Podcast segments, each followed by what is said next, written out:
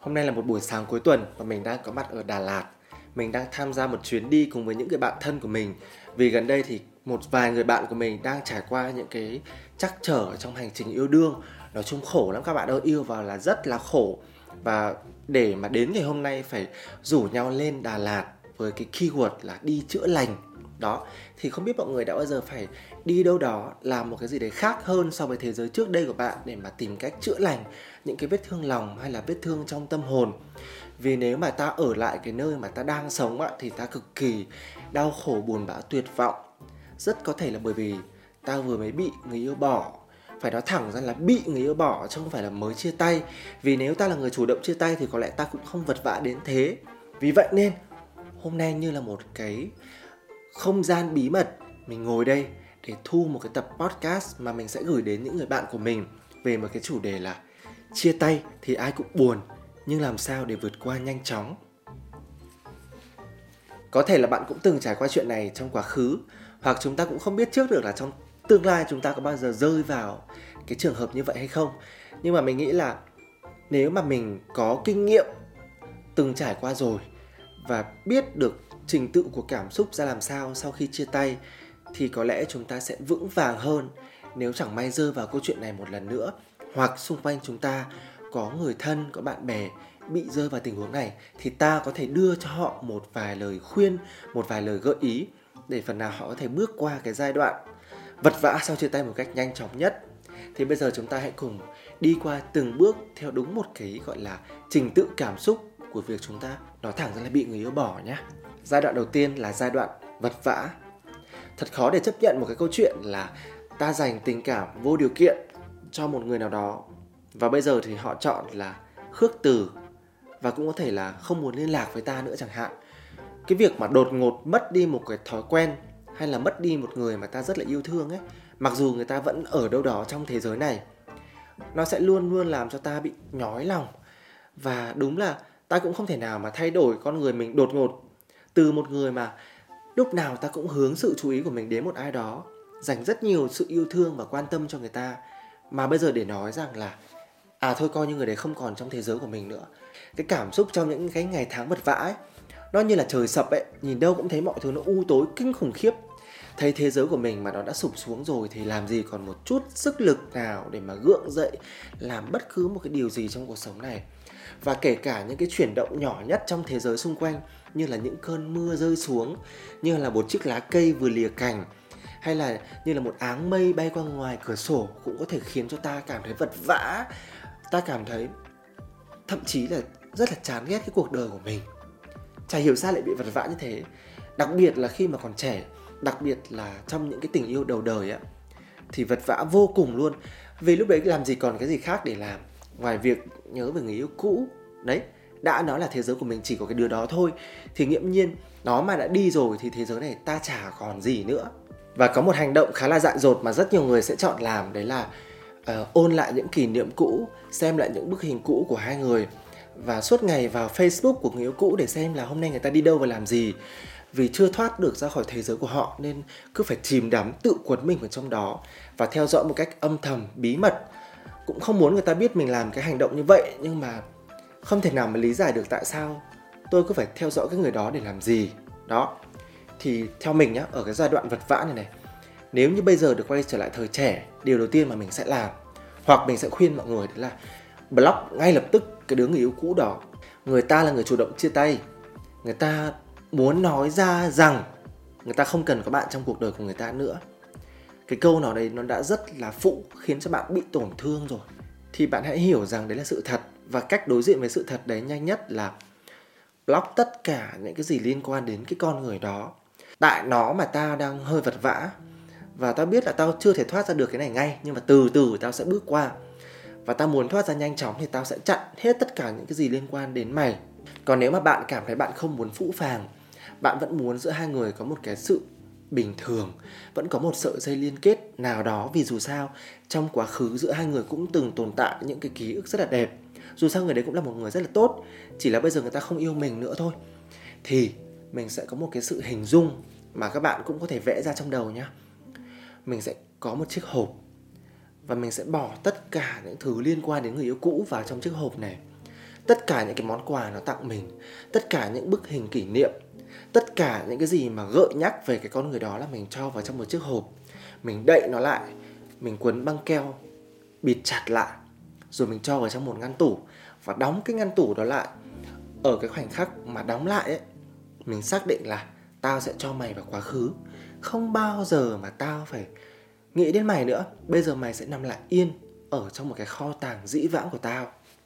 Nó giống như là khi mà mình làm một cái tập podcast về chủ đề sống tối giản ấy, có rất nhiều món đồ mà ta thực sự phân vân giữa việc là giữ nó lại hay bỏ nó đi. Và quyết định của ta là ta chạm lên nó để lắng nghe trái tim mình nói về cái món đồ đó. Nếu ta có tình cảm với nó thì ta giữ nó ở lại. Thì với mình, cái chiếc hộp về người yêu cũ này rõ ràng là một chiếc hộp mà có một cái cảm xúc là nó không cần ở lại trong cuộc đời này nữa. Mà bảo vứt nó đi ngay thì cũng không thể vứt được, thì chỉ có cách là gói ghém lại trong một cái hộp, giấu nó đi. Và mình nghĩ rằng là hành động đó là một cái sự dứt khoát, một cái quyết định rằng ta sẽ khiến cho mình mạnh mẽ hơn và tin rằng là cái sự vật vã này nó sẽ sớm qua đi. Và bây giờ chúng ta sẽ sang đến giai đoạn 2. Giai đoạn này hơi vật vã nhưng phần nào cũng đã nguôi ngoai. Bạn sẽ không dành thời gian quá nhiều trong ngày để mà bạn đau khổ, u ám, vật vã nhốt mình trong một căn phòng riêng nữa. Bạn đã hòa mình vào thế giới và cuộc sống trước đây của bạn rồi. Bạn vẫn đi ăn uống với bạn bè, bạn vẫn làm những cái điều mà bạn cảm thấy bình thường trong cuộc sống của bạn. Tuy vậy thì bạn sẽ không tránh khỏi những cái khoảnh khắc mà một cái cảm xúc nào đó nó gợi cho bạn quay ngược về quá khứ. Tức là bạn đi qua một khung cảnh quen thuộc, bạn đến một góc quán quen mà hai người từng ngồi, hay là ai đấy có một cái câu nói mà lại giống như là cái người đó từng nói chuyện. Tất tần tật những cái thứ đó để có thể mang đến một cái giây phút gợi nhớ bạn về người yêu cũ của bạn. Chẳng lẽ bây giờ tôi không bao giờ dám quay trở lại cái quán ăn quen thuộc đó nữa? Hay tôi không dám lặp lại cái điều mà tôi từng làm rất là nhiều vì tôi sợ rằng nó cứ gợi lại cái đứa người yêu cũ đó. Đấy, thì chúng ta cứ bị rối ren giữa cái tình huống là liệu có nên đối mặt với những cái kỷ niệm đó hay không? Và chúng ta còn sợ hơn nữa, đấy là giả sử nhá, mình đi đâu đó mình gặp một ai đó và cái người đó lại nhắc về người yêu cũ của mình đó, dù cố ý hay là vô ý. Tự dưng những cái sự động chạm đấy nó làm cho mình nhói lòng lên một phát. Và càng sợ hơn nữa khi mà chúng ta rất sợ người yêu cũ của mình có người yêu mới đó. Rồi thì sợ nó lại còn đi lại những chỗ nó từng đến với mình, nhưng nó đến với người khác. Thì thôi rồi, đấy là cái điều sợ nhất và đau đớn lòng nhất. Quan điểm của mình là ta sẽ sống cho ngày hôm nay, ta sẽ sống cho thực tại này. Và thực tại của mình nó không còn hình bóng của cái đứa đấy nữa. Bởi vì là nếu mà ta chìm đắm về nó quá nhiều thì tức là ta đang bận sống cho quá khứ. Ta vẫn còn tơ tưởng về những cái ngày tháng mà hai người còn yêu nhau. Ta vẫn còn bị kẹt lại trong một cái cuộc tình mà nó đã không còn tồn tại trên thế giới này nữa rồi.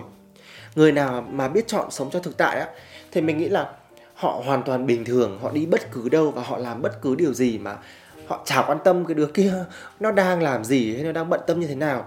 Đấy chính là sự khác biệt của việc bạn đã lựa chọn block người đó hay là bạn vẫn âm thầm qua xem người ta đi đâu và làm gì.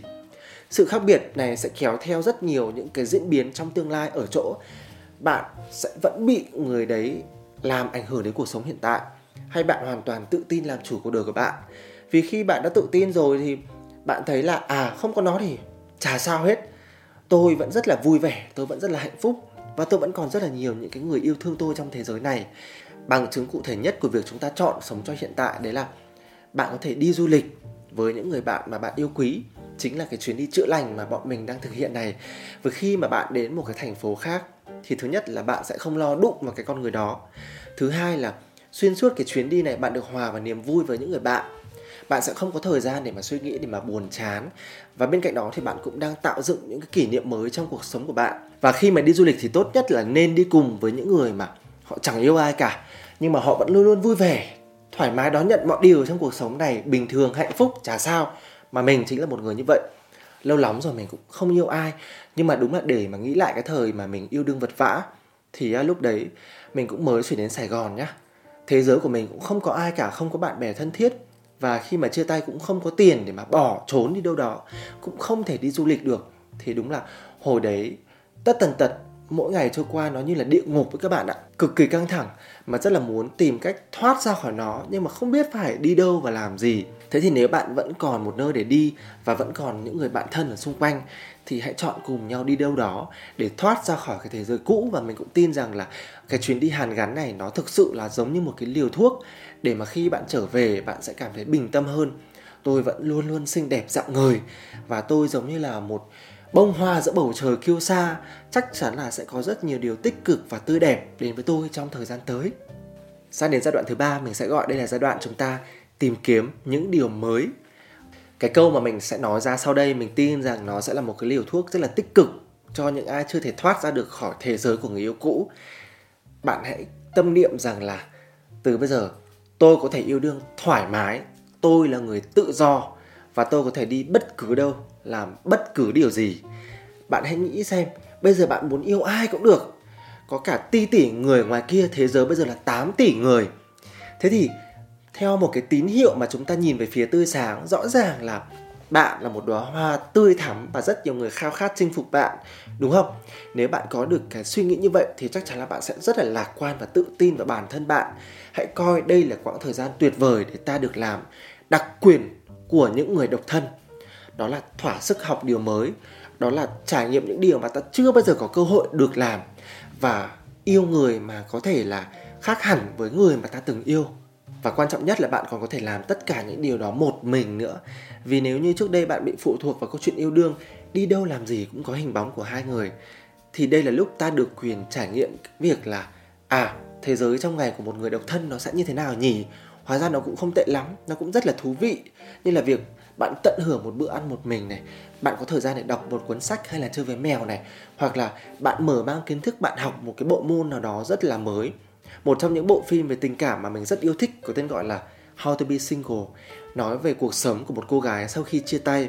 Và mình rất nhớ là sau tất cả cái chuỗi ngày căng thẳng mệt mỏi đến gục ngã thì cảnh kết của bộ phim này là cô này chinh phục một đỉnh núi cao.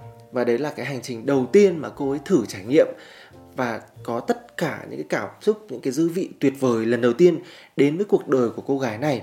Người mà đi đâu làm gì cũng cảm thấy tận hưởng, cũng cảm thấy ăn vui kể cả khi một mình, thì đấy là một cái chân dung rất là đẹp về người ta.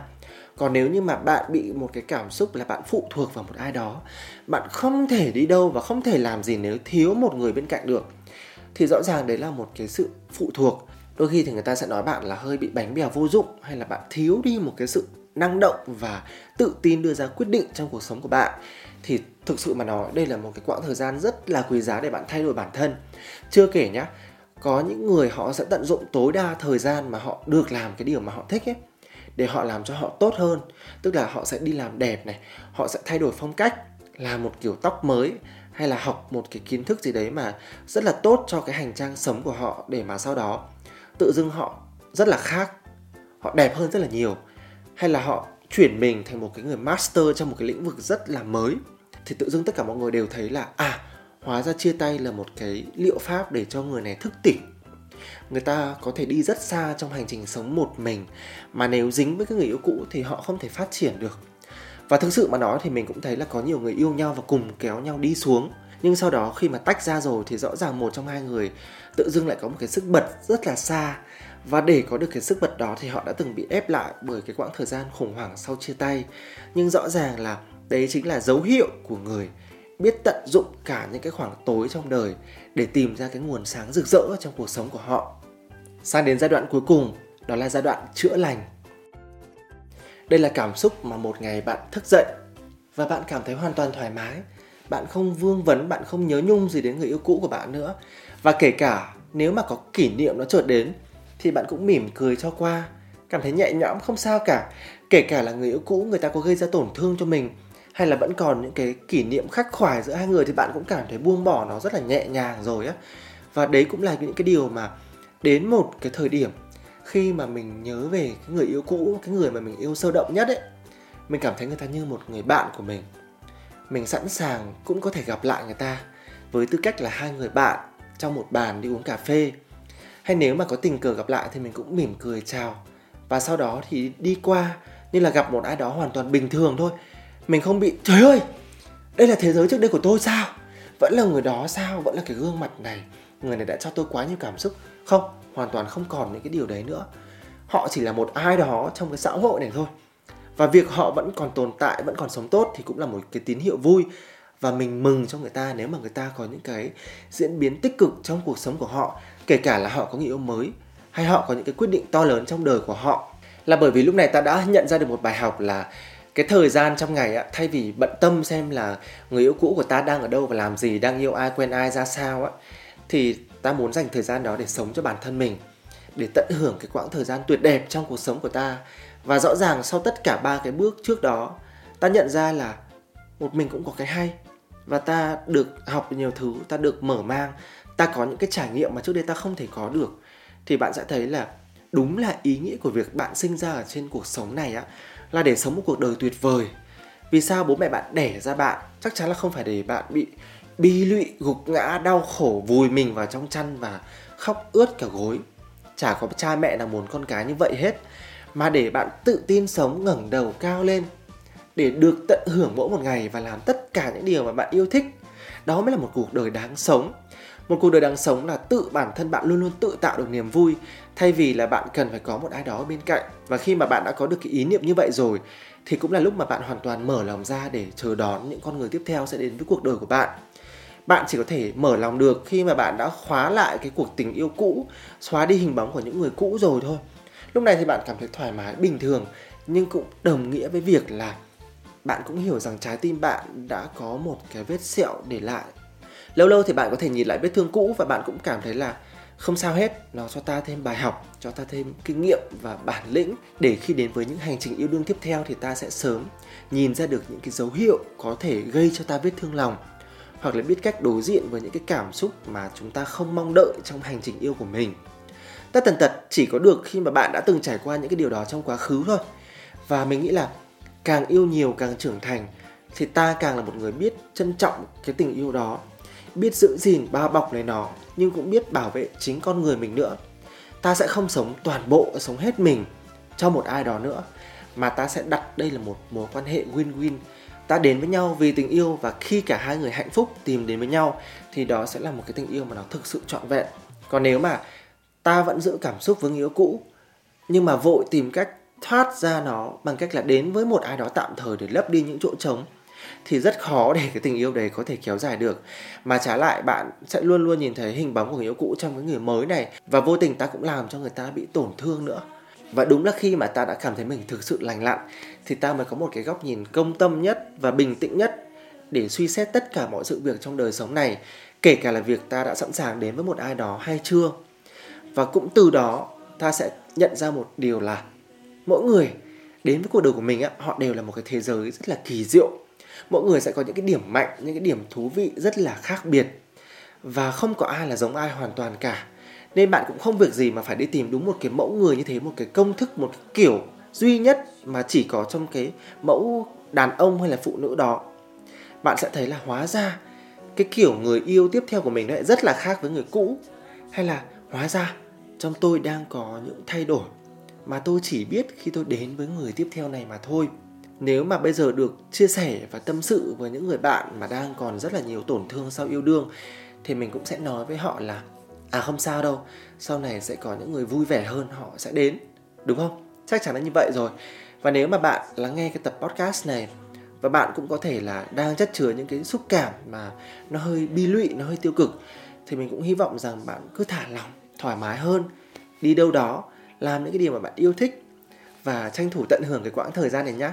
Bởi vì sau này có thể tình yêu nó sẽ đến vào một cái giây phút rất là bất ngờ, chúng ta chưa kịp chuẩn bị gì cả thì tự dưng nó lao ập đến. Và lúc này thì nhiệm vụ của bạn là bởi vì bạn đã rất là thoải mái, bạn đã thả lỏng rồi, nên là cứ tận hưởng thôi. Go with the flow, cái gì phải đến thì nó sẽ đến. Và miễn là bạn cảm thấy vui với tình yêu đó thì đấy là mình nghĩ là đã là những ngày tháng rất là đẹp bên một ai đó rồi. Cảm ơn mọi người đã dành thời gian lắng nghe tập podcast của mình ngày hôm nay. Và hy vọng rằng chúng ta sẽ còn trò chuyện với nhau nhiều hơn trong những tập nói về hành trình yêu đương của chúng ta nữa. Một lần nữa thì xin chào và hẹn gặp lại trong những tập tiếp theo của podcast Sống Một Mình nhé. Bye bye!